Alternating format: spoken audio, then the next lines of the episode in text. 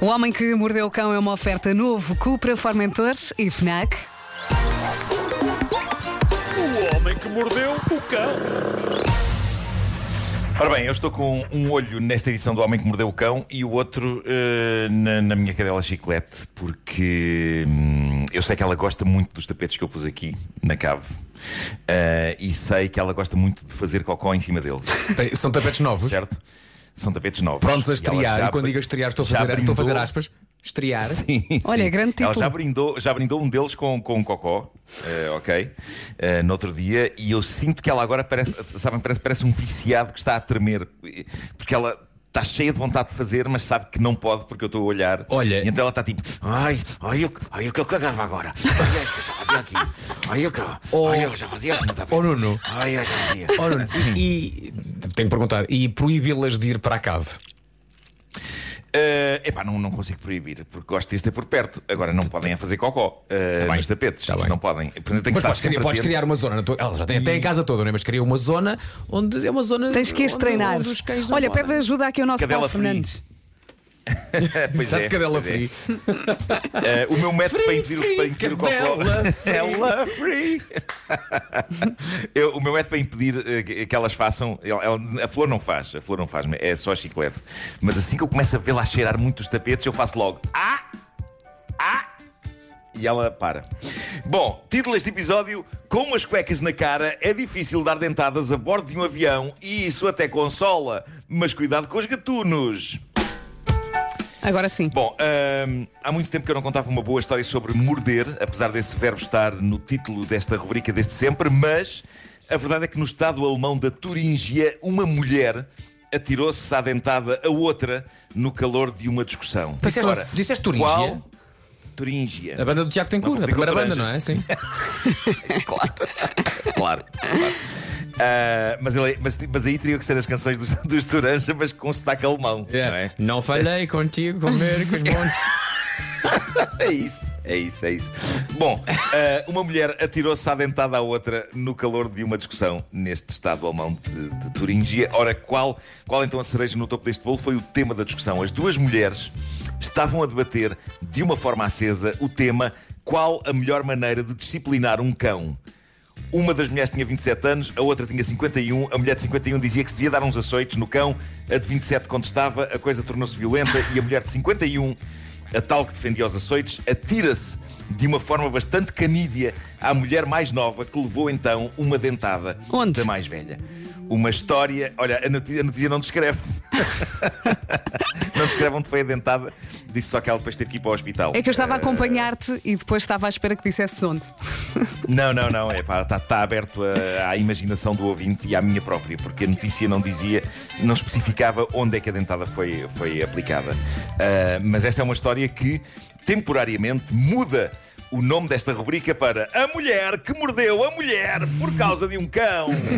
Bom. ah, Anda agreste a Covid. A sensação que eu tenho é que, não sei se vocês partilham desta sensação, mas eh, eh, basicamente cada vez mais pessoas que eu conheço, pessoas próximas, aos poucos, toda a gente está a ter. Covid. Exatamente. Toda a gente está a ter Covid. Eu cada vez sei de mais amigos meus que estão positivos e estão confinados, felizmente todos com sintomas leves. Ah, há sempre malta que diz: então para que é que serve a vacina se toda a gente está a apanhar? Bom, a vacina serve para que não se morra, não serve para que não se apanhe. A vacina, no fundo, é, é meter uns soldados cá para dentro para, prontos para a guerra. Basicamente é isso. E, ahm, e, e pronto. Soldados e para algumas pessoas também um chip para sermos controlados à distância. Ah, imensa gente tem problemas com isto. Eu digo-vos, eu adorava ser controlado à distância, já, já o disse. Ah, era da maneira que eu ficava mais produtivo, porque às vezes fico muito tempo estirado em sofás a adiar trabalho e assim, se houver alguém a controlar-me à distância, eu faço qualquer coisa da vida. Bom, ah, posto isto, chega da América. Então, a história de um sarilho num avião, num voo interno para Washington, um homem, Adam Jen, foi banido do avião porque, em vez de usar uma máscara normal, decidiu usar uma cueca fio dental na cara.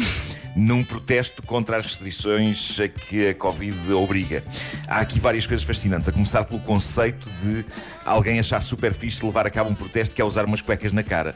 Há qualquer coisa de, de, de comovente em assistir ao ponto de ridículo a que algumas pessoas chegam para, para negar. Hum, Reparem, ele podia ter tentado voar sem colocar nada, porque o resultado ia ser o mesmo, também iria para fora do avião. Mas ele decidiu dar-se ao trabalho de tentar voar com umas cuecas fio dental enfiadas na cabeça. Eu não consigo bem perceber se ele achava que desta forma conseguia protestar, mas também voar, mas a verdade é que ele conseguiu passar a segurança e todo o processo de embarque para chegar ali, ao seu lugar dentro do avião. Claro que ao vê-lo com umas cuecas enfiadas na cabeça, a tripulação educadamente pediu-lhe que ele usasse máscara. Ele disse que iria manter as cuecas na cabeça, uh, brandiu o seu, o seu, direito de usar cuecas na cara e então foi expulso do avião. Uh, e, e sempre, que, sempre que eu leio que alguém foi expulso de um avião, imagino sempre que é como no filme A View to a Kill do 007, em que, em que o vilão expulsava de facto pessoas de reuniões a bordo de um avião, mas abrindo um alçapão e deixando-as cair por aí abaixo até ao mar. Bom, uh, este homem disse uma, uma frase espetacular à imprensa à saída do avião. Ele disse: Nada disto faz sentido. A Covid não sabe que estamos em altitude de cruzeiro. Isto é tudo teatro. Hum. Bom, eu, eu, primeiro imaginei o coronavírus a falar pelo intercomunicador do avião, não é? Hello, ladies and gentlemen, uh, this is Covid speaking. Uh, Fazes isso muito bem. Estamos, estamos, agora, estamos agora em altitude de cruzeiro, uh, 11 mil metros. Uh, dentro de instantes irei iniciar o serviço de contágios. Muito bom. Uh, oh... perfumes, perfumes e contágios, não é? Perfumes e contágios, claro. Uh, uh, filhos, a Covid só sabe que há, se há muita malta fechada num sítio e, e, e, um avião não é descapotável para arejar, não dá para arejar, não é? Uh, a, Covid sabe que tem muito para onde se espalhar, a marota, por isso, se calhar, é mesmo de usar a máscara quando se está num sítio fechado como um avião. Dito isto, este homem diz que já tem tentado voar em aviões com cuecas enfiadas na cara e que irá continuar a tentar. As cuecas já são uma segunda natureza dele. Ele diz que já houve tripulações que apreciaram o gesto, mas que a maioria não. Pronto.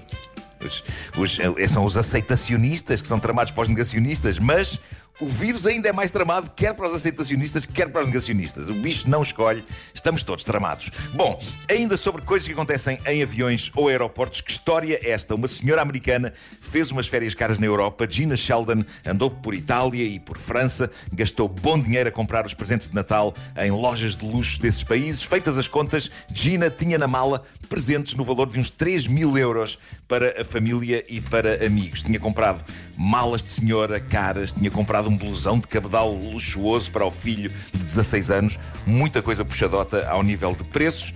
Fez o check-in da mala, meteu-se no avião, viajou de volta à casa. À chegada, ao abrir a mala, choque e horror, tudo o que ela comprara tinha sido roubado. A mala foi interceptada a algures por bandidos, mas atenção, não foram os bandidos quaisquer. Eles não quiseram simplesmente levar-lhe as coisas e esvaziar a mala. Não, eles deram só o trabalho de substituir os objetos de luxo roubados por outras coisas.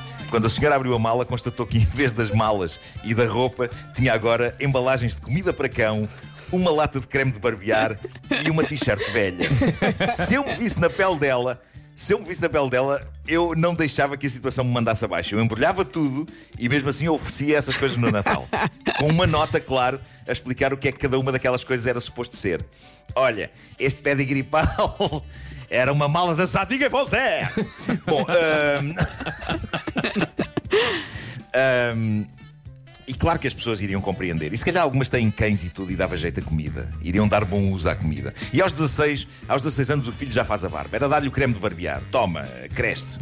Bom, uh, para terminar, tenho aqui uma história que levanta questões e que merece algum debate. Fala de uma relação de namorados que está tremida.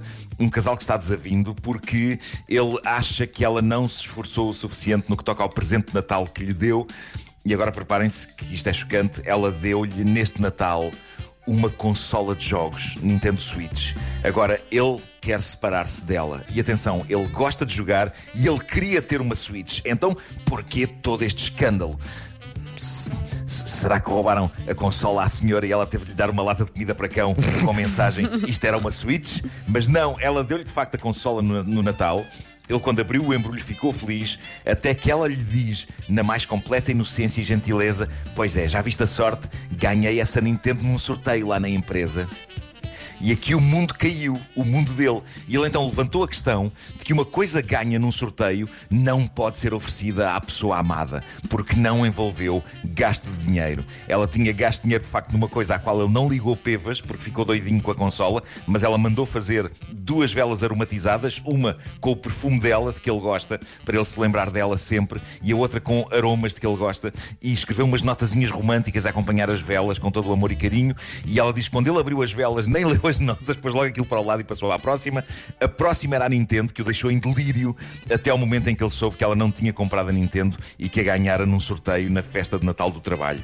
E, e pronto, e aí a temporada natalícia deste casal estragou-se. Ela, eh, ele alega que ela só lhe deu um presente a sério, as velas, quando ele lhe dera três presentes a sério, pagos com o seu dinheiro. E ela disse: Mas eu dei-te a consola. E ele argumenta: Mas a consola não é um presente a sério, porque não pagaste por ela, ganhaste-a. É pá, Sabem o que é que ela devia fazer? chamem a Fátima Campos Ferreira que isto é prós e contras. pá. Essa relação tem O que que eu acabar. acho, agora vou dar a minha opinião sobre este assunto. Diz. O que é que ela devia fazer? Ela devia pegar na Switch, que recordo, ele tanto queria e que o deixou tão feliz, pá, pegava naquilo e dava a crianças que não tenham pós Olha. para ter e que de bom grado a aceitariam sem fazer o nhá, nhá, nhá, nhá, nhá, nhá, nhá, nhá deste indivíduo. Ai, que chato. Reparem, ela, ela, ela, podia ter dado muito destino diferente a uma consola de jogos que ela acabara de ganhar. Podia dar lá um sobrinho, podia dar lá amigos, podia dar a tanta gente. E ela sai do sorteio e pensa: vou dar ao meu namorado, eu sei que ele queria uma coisa destas. E ele, é, como não pagaste por Ai, isso? Que nervos.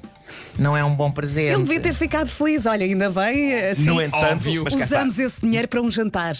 Não é? No entanto, o Nhonhas agarrou-se à consola e não a largou. O que é de uma falta de coerência muito grande. Se não O é um Nhonhas. presente digno do, do- do menino, então devolva ao presente. Mas isso está quieto, não é? Claro. Ele- é- ela deixou esta história no Reddit e a maioria das pessoas nos comentários estão do lado dela. Uma pessoa diz: e bem, um presente não deveria necessariamente ter a ver com, com o valor que se pagou por ele.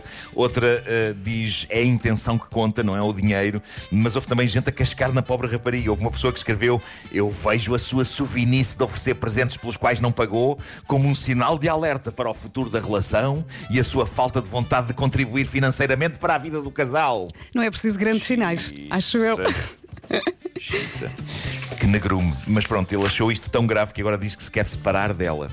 Unhonhas. Eu acho que sim, eu acho que sim, mas eu acho que ela devia levar a Nintendo com ela. Eu peço imensa desculpa. Uh, se não é um presente a sério, uh, devolve. Estou contigo. Uh, malta, eu, devo eu não teria qualquer problema com isto. Ela teve uma sorte do caraças, Pois partilhou teve. com uma pessoa que ela sabia que ia gostar de receber aquele prémio.